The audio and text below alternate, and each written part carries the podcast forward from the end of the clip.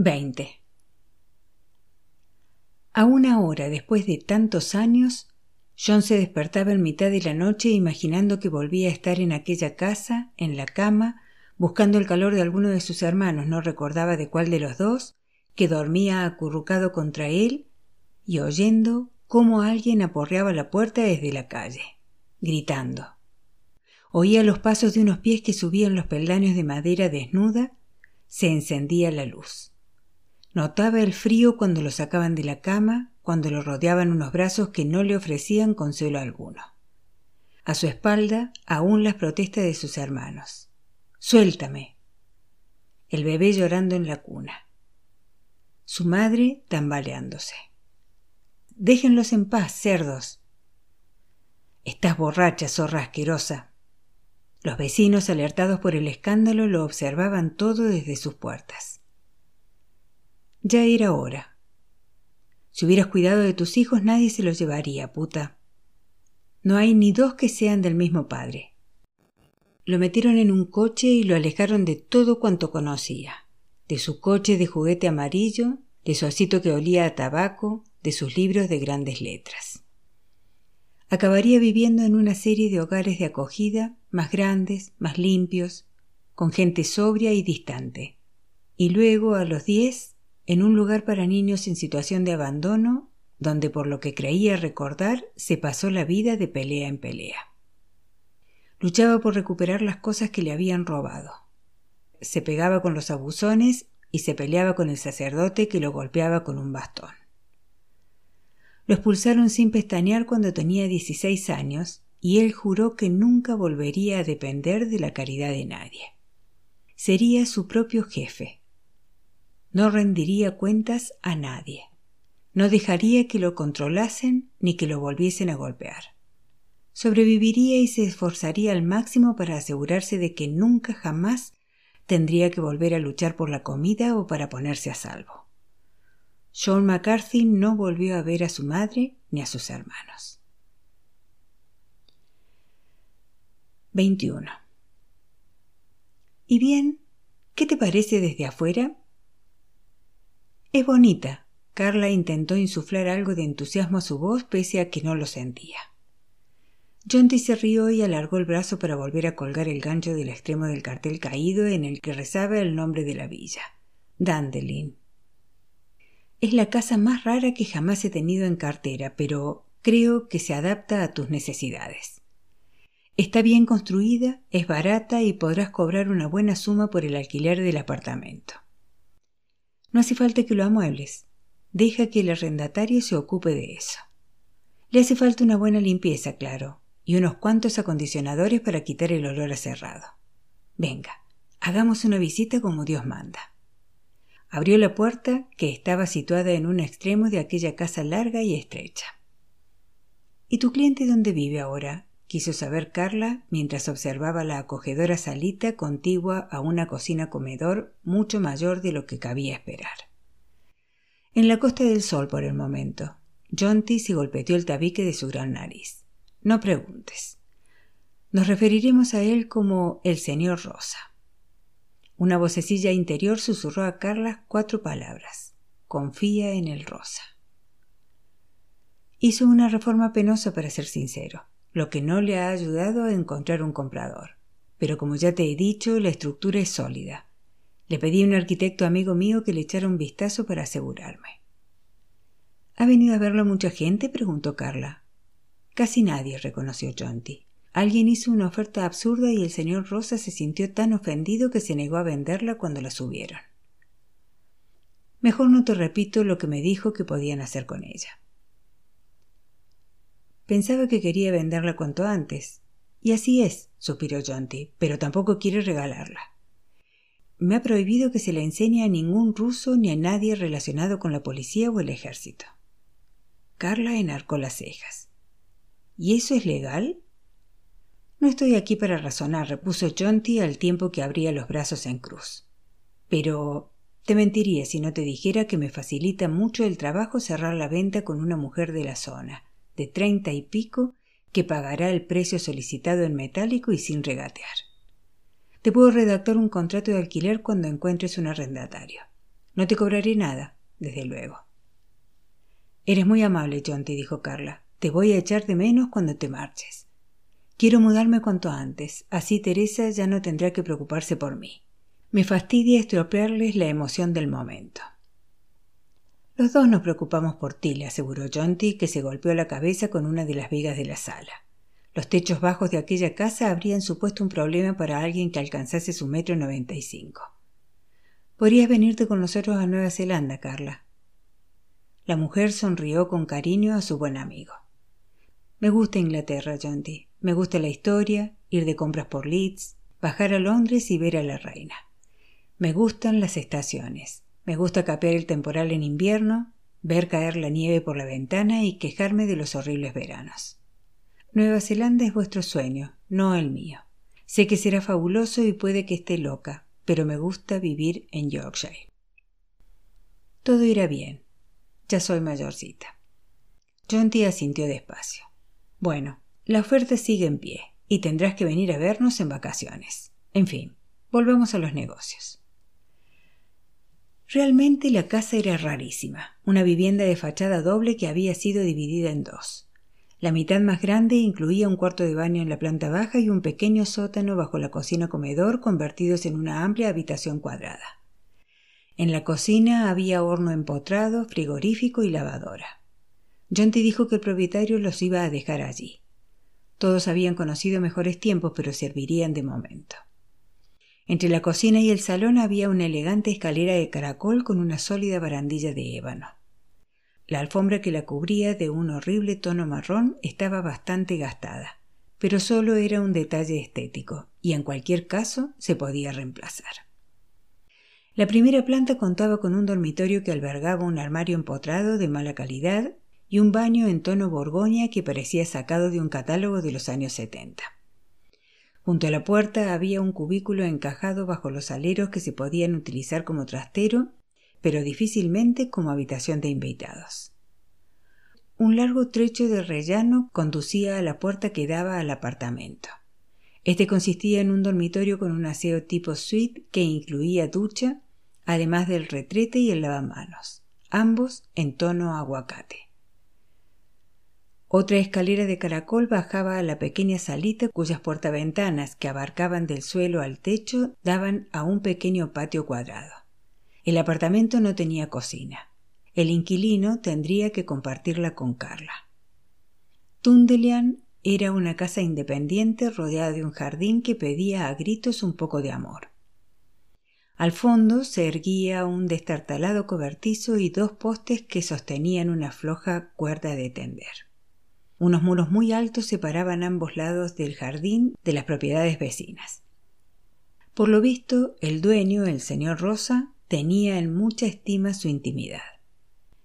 Creo que conseguiré que él apechugue con los impuestos y cerramos el trato enseguida, dijo Jonty. Quiere librarse de su capital lo antes posible y luego desaparecer. Carla resopló dos grandes bocanadas de aire.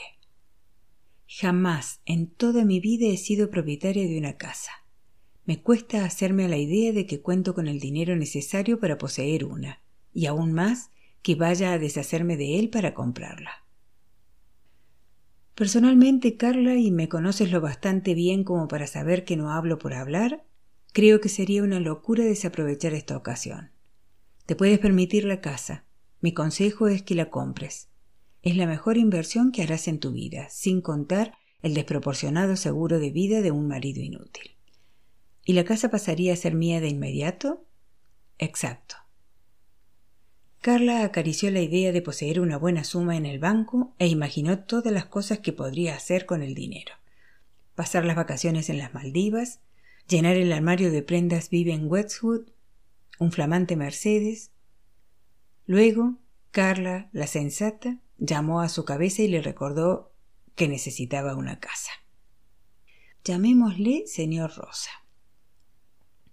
¿Le digo que estás interesada? preguntó Jonty a la vez que sacaba el móvil. Confía en el Rosa. Las palabras salieron de los labios de Carla a borbotones. Sí, Jonty, por favor. Genial. Él procedió a desplegar su página de contactos.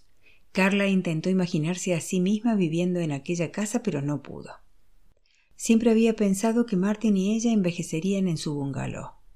Había sido feliz allí, como la señora Pride. Como mínimo, eso había pensado.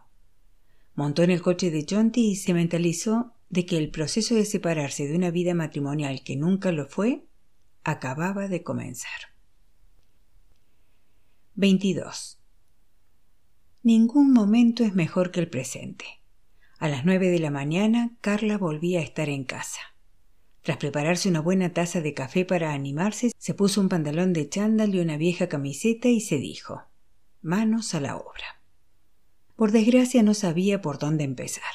La tarea que tenía por delante la desalentaba hasta extremos indecibles. Se reprendió a sí misma. Mira, Carla, es muy fácil. Divídelo todo en tres partes. Lo que te vas a llevar, lo que te propones vender y el resto, que se lo puedes dejar a Julie, ¿vale? A continuación dio una palmada y empezó a trabajar. Empujó todos los muebles de la sala al fondo de la estancia y designó una zona para las cosas que se iba a quedar. En la vitrina había unas cuantas piezas de cerámica y adornos que habían pertenecido a los padres de Martin. No los quería, pero sacaría algo por ellos si los vendía en eBay e iba a necesitar todo el dinero que pudiera reunir. Palpó los resquicios del raído sofá por si contenían algún tesoro. Encontró el viejo encendedor cipo de Martin y una moneda de veinte peniques entre un montón de pelusa. Haciendo girar el mechero metálico entre los dedos, recordó a su marido sentado en el sillón prendiendo un cigarrillo y luego sacudiendo la ceniza en un platito mientras ella trajinaba para servirle un té en bandeja, pensando que tras una semana de duro trabajo merecía algunos mimos. No sabía si llorar o escupir, y decidió que lo mejor sería una mezcla de ambas cosas. ¿Qué pensaría Julie de los muebles que le iba a dejar? se preguntó no valían ni para el trapero. Seguro que Julie y Martin tenían un sofá esquinero de cuero capaz de acomodar a ocho personas.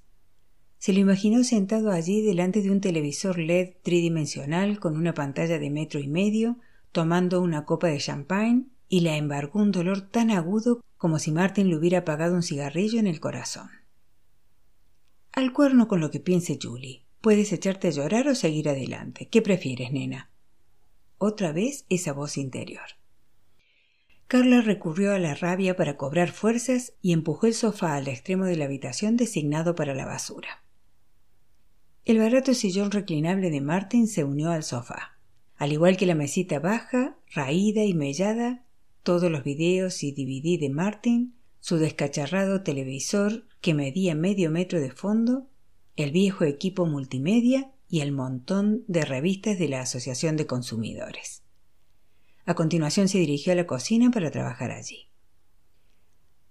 Dundelin tenía horno y fogones, lo cual era una suerte porque Carla no quería llevarse consigo la anticuada cocina en la que solía prepararle la comida a su marido.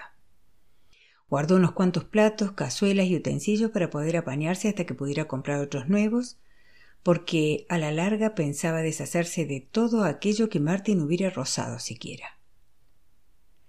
Se escribió una nota en la mano para recordarse a sí misma que debía llamar al chatarrero cuyo número había arrancado del Chronicle. Le darían cuatro perras por los electrodomésticos y el somier de la cama, ya lo sabía, pero estarían mejor en su bolso que en el de Julie. Rebuscó en los bolsillos de todas y cada una de las prendas que había en el armario de Martin antes de meterlas en bolsas de basura. Encontró un iPhone último modelo con la batería a cero en unos pantalones. Debía de ser el móvil que usaba para hablar con Julie.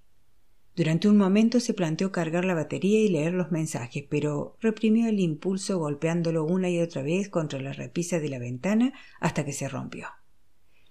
Se arrepintió de inmediato porque tal vez contuviese respuestas a las miles de preguntas que se arremolinaban en su cabeza. Sin embargo, ya estaba hecho, y quizás fuera mejor así. Encontró un fajo de billetes de veinte libras en el bolsillo interior de una chaqueta, más de mil en total. En otros bolsillos halló doscientas más. La semana anterior Carla se había lamentado de que no encontraba trabajo y él la había abrazado diciéndole que no se preocupase, que ya se las arreglarían. Luego le había dado un billete de diez para que fuera a comprar una botella de vino para la cena. y ella había adquirido la más barata que había encontrado para poder devolverle algo de cambio. Sentía deseos de gritar. Ojalá le hubiera mirado los bolsillos mientras aún estaba vivo. Sin embargo, no mantenía esa clase de relación. Carla confiaba en su marido. No había advertido ni la menor señal de que Martin fuera a dejarla por otra mujer, y mucho menos por una mujer que esperaba un hijo suyo. ¡Qué boba era! Vació los cajones y encontró dentro de un calcetín un estuche alargado con la palabra Cartier estampada en la tapa con una caligrafía inclinada. Lo abrió y descubrió un reloj dorado de mujer con engastes de diamantes alrededor de la esfera. Los dedos de Carla temblaban cuando lo sacó y le dio la vuelta para comprobar si llevaba alguna inscripción. Así era. Para J, con todo mi amor, M. Recordó la caja de bombones Thornton y el libro de cocina que Martin le había regalado en febrero con motivo de su cumpleaños. La cuenta del calcetín decía que Martin había pagado cuatro mil doscientas libras por aquel reloj. Tuvo que hacer esfuerzos para no estrellarlo contra la pared y hacer pedazos aquella carita reluciente y engreída. Lo llevaría a un tratante y lo vendería. Será cerdo, gruñó para sí, pero la palabra no bastaba para expresar todo el dolor y la ira que intentaba proyectar hacia él. No existía una palabra capaz de describir la clase de persona que fue Martin Pride. Carla resopló cayó en que había otra cosa más que tendría que hacer. Cambiar las cuentas bancarias, el pasaporte, la visa y muchos otros documentos a su nombre de soltera. Su verdadero nombre, Carla Martelli. Nunca le había importado llamarse Martelli, pero le había gustado llevar el nombre de su esposo y ser la señora Pride. Ahora volvía a ser la señorita Martelli. Bueno, en realidad siempre lo había sido, y a lo largo de diez años había lavado los murientos calzoncillos del señor Pride y había cocinado para el señor Pride en la creencia de que estaba cumpliendo con su deber de esposa. Metió la ropa interior de Martin en una bolsa de basura aparte. La beneficencia tal vez encontrase uso para sus trajes, pero nadie querría llevar sus viejos slips talla XXL ni sus calcetines. La mesilla de noche no contenía nada de interés. Unas gafas de repuesto, el carnet de conducir, el pasaporte, un paquete de preservativos, un viejo sobre de polvos Bichan para la gripe y un corta uñas. En sus mejores zapatos, Carla encontró un fajo de billetes que se metió en el bolsillo. Usaría el dinero para comprar un nuevo juego de cama, porque no pensaba llevarse el viejo edredón, las sábanas ni las almohadas y tampoco podía conservar el tocador que con tanto cariño había restaurado porque estaba impregnado de recuerdos relacionados con su muerte. Aunque, por otro lado, tal vez debiera guardarlo por eso mismo. Estaba furiosa. A la fría luz del día advertía con absoluta claridad la decadencia de su hogar. No la suciedad porque Carla no soportaba el polvo ni el desorden, sino el decaimiento. Hasta el último de los objetos pedía a gritos que lo reemplazasen. Nunca antes se había dado cuenta, acostumbrada como estaba a vivir entre ellos, pero el engaño de Martin había actuado como un potente haz de luz que iluminase su vida, y jamás volvería a ver nada del mismo modo. Carla abrió otra bolsa de basura. Aún le quedaba muchísimo por hacer, y a saber cuántos fajos de billete encontraría. Se juró que usaría parte de ese dinero para comprar una enorme botella de un maldito champán con la que bautizar su nueva vida. 23. El martes siguiente, Carla acudió a su dentista de Malston para la revisión semestral. Había intentado cancelar la visita, pero no podían darle cita hasta pasadas seis semanas y optó por mantenerla. Afortunadamente no le prescribió ningún tratamiento. Aquello como mínimo era una buena noticia. Dada la mala suerte que tenía últimamente, Carla esperaba oír que había que matarle un nervio, ponerle cinco fundas, hacerle doce empastes y cambiarle las encías.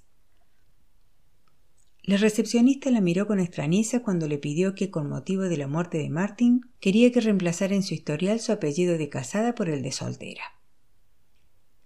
Le entraron ganas de gritarle. No intento borrar su recuerdo, es que estaba casado con otra maldita mujer. Sin embargo, no le apetecía airear en público sus trapos sucios.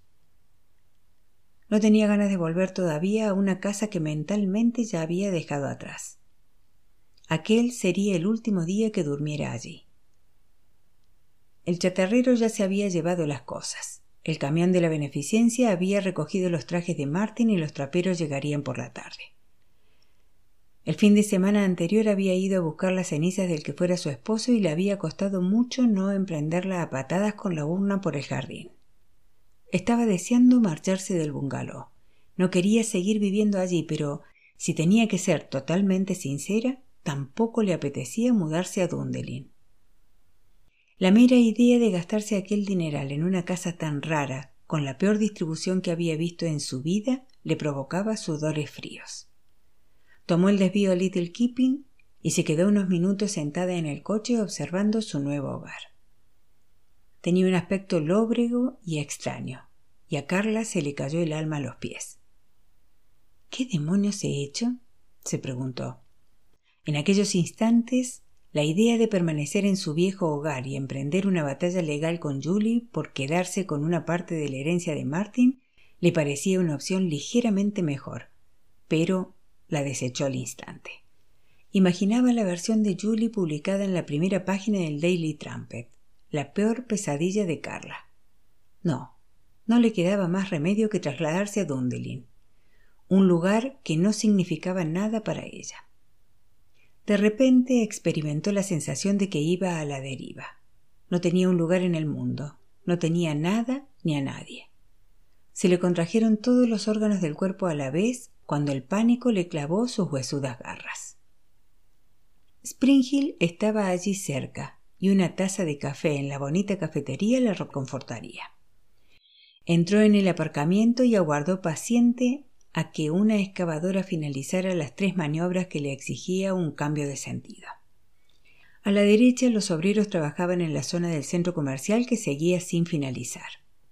El café de la esquina lucía encantador y acogedor, con sus macetas de vivos colores en el exterior y sus maceteros colgantes. A Carla le encantaba leer. Casi todas las cajas que se llevaba consigo contenían libros. Le habían brindado distracción durante largas horas, pero, por desgracia, no aquella semana.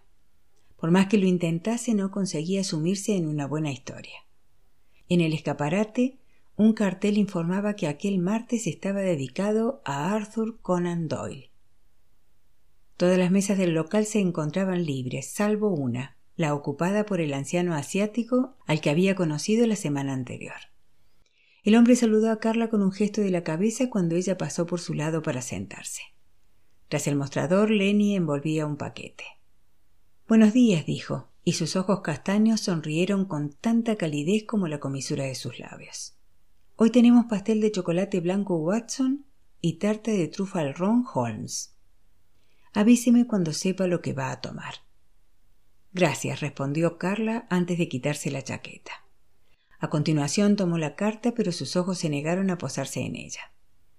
Había objetos nuevos en las vitrinas, una bonita lupa de estilo medallón, una funda de gafas que parecía fabricada a partir de una portada clásica de Penguin, una colección de postales que reproducían las viejas tarjetas victorianas con sus intensos colores, un anticuado y maravilloso juego de biblioteca que incluía un ex libris, tarjetas de préstamo y fundas para proteger los libros un cartel de Hogar Dulce Hogar que imitaba la portada de una novela clásica. Advirtió que la pared contigua a aquella vitrina estaba llena de postales prendidas al azar y le llamó la atención que todas las esquinas superiores derechas estuvieran arrancadas. Supuso que habrían cortado los sellos para donarlos a la escuela de perros guía, que los utilizaba para recaudar fondos, igual que hacía ella con todas las cartas y paquetes que recibía por correo. Últimamente, sin embargo, apenas recibía nada que no llevara franqueo pagado. Vio una postal en el suelo y la recogió.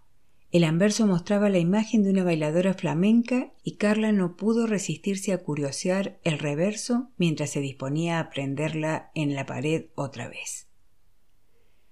Querida mamá, esto es precioso. El sol brilla a raudales. Nos lo estamos pasando de maravilla. Ojalá estuvieras aquí. Besos, Anne. Anne debía de ser la hija de la dueña, pensó Carla.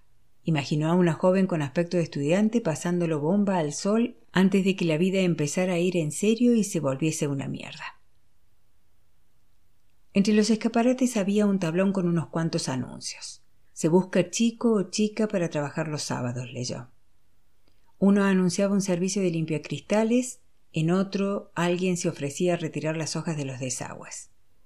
Eso le recordó que llevaba unas cuantas tarjetas en el bolso anunciando el apartamento de Dundelin.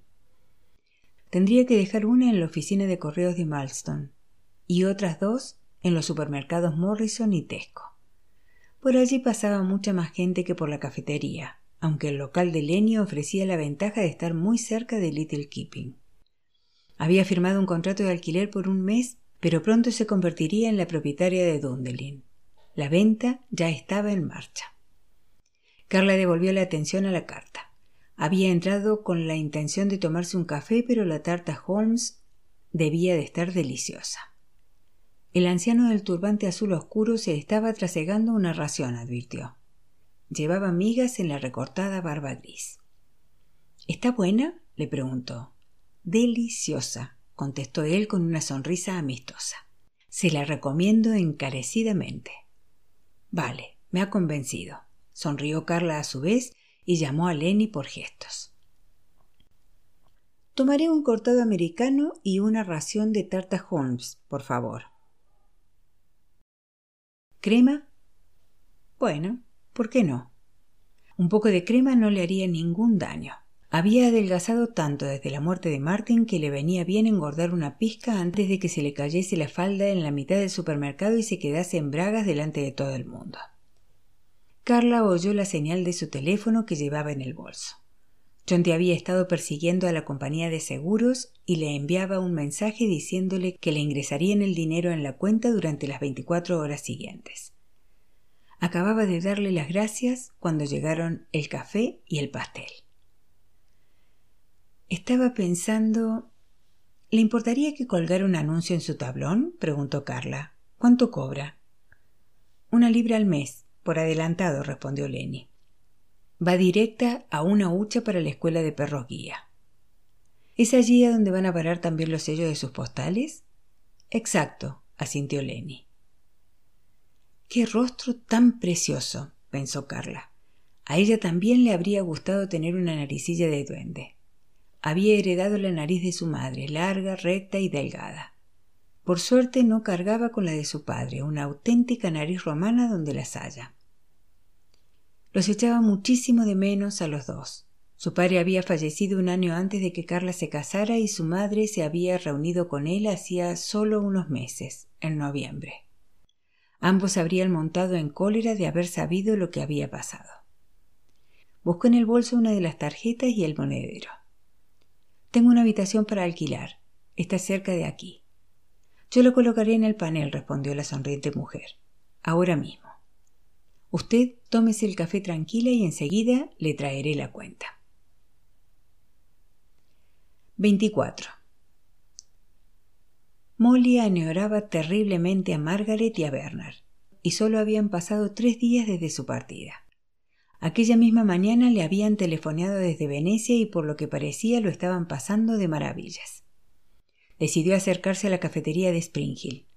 Un cartel en el escaparate le informó de que aquel día estaba dedicado a Arthur Conan Doyle.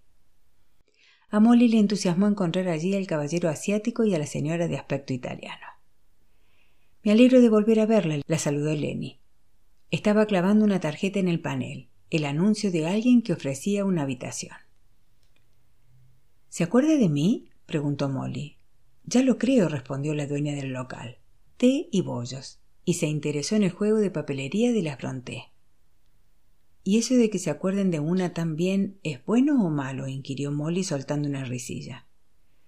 Yo diría que casi siempre es bueno, terció el señor Singh. Me encanta ese bolso del sabueso de los Baskerville, comentó Carla. Debería comprarlo, le aconsejó el señor Singh. Hoy está rebajado un 10%. Señor Singh, ¿está buscando trabajo de vendedor? se rió Lenny. Las carcajadas del caballero Sig se unieron a la de la dueña del local. Me parece que sería un vendedor magnífico, Lenny, repuso. Molly miró por encima del hombro para ver a qué bolso se refería Carla. Está aquí, le informó el señor Singh a la vez que señalaba la vitrina contigua a la pared de las postales. Molly se acercó a mirarlo y concluyó que sería un regalo para su hermana más bonito que los tarjetones. Compré un bolso para mi hija, dijo el anciano antes de apurar los restos del té. Nadie en todo Estados Unidos tendrá uno igual. Es de Jane Austen. Me encantan las novelas de Jane Austen, afirmó Molly. Persuasión siempre ha sido mi favorita. Ah, sí, con el gallardo capitán Wentworth, suspiró el señor Singh. ¿Lo ha leído, señor Singh? preguntó Lenny.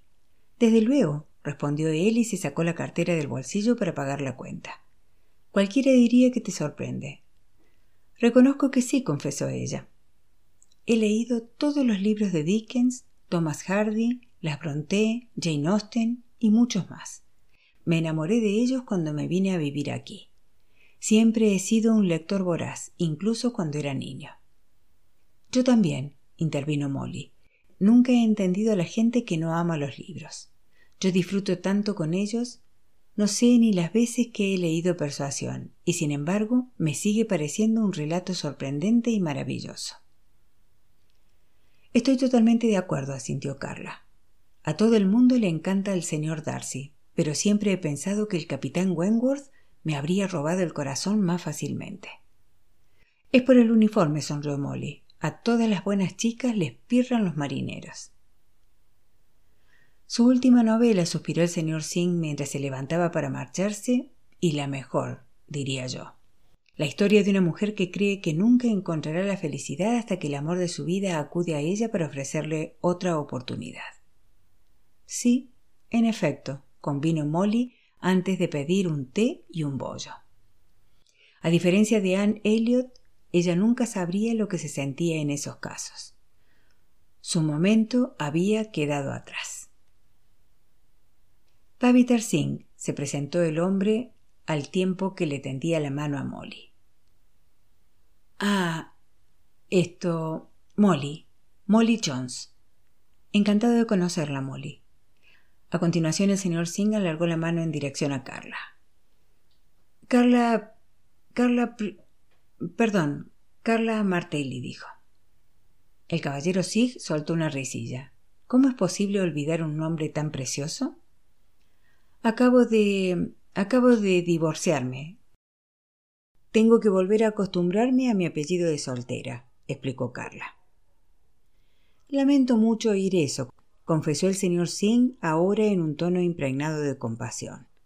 En cualquier caso, espero tener el placer de volver a verlas, señoras. De haber llevado un sombrero en lugar de turbante, se lo habría quitado para despedirse de ellas.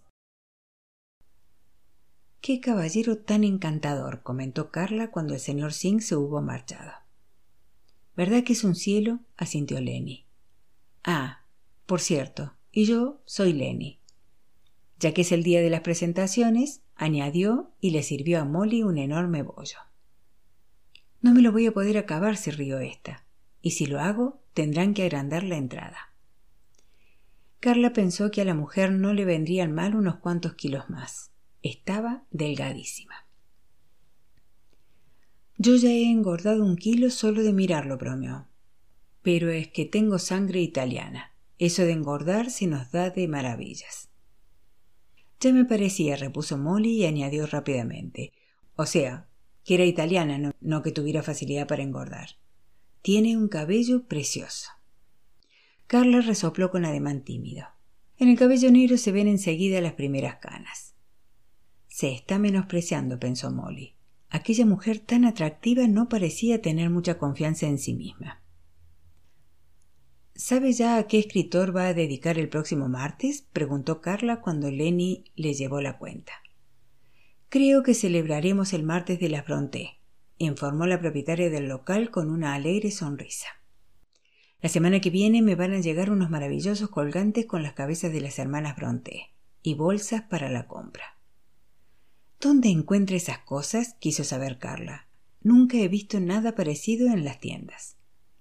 Ah, en todas partes, repuso Lenny. Las busco por todo el mundo y también las envío a todo el mundo. Los japoneses están locos por las Bronte. Jane Eyre. También es uno de mis libros favoritos, intervino Molly mientras untaba mantequilla al bollo. Carla intentó no pensar en lo mucho que tenía en común con Jane Eyre y la esposa de la que Rochester no se había divorciado ni en cuánto le habría gustado encerrar a Julie Pride en un desván.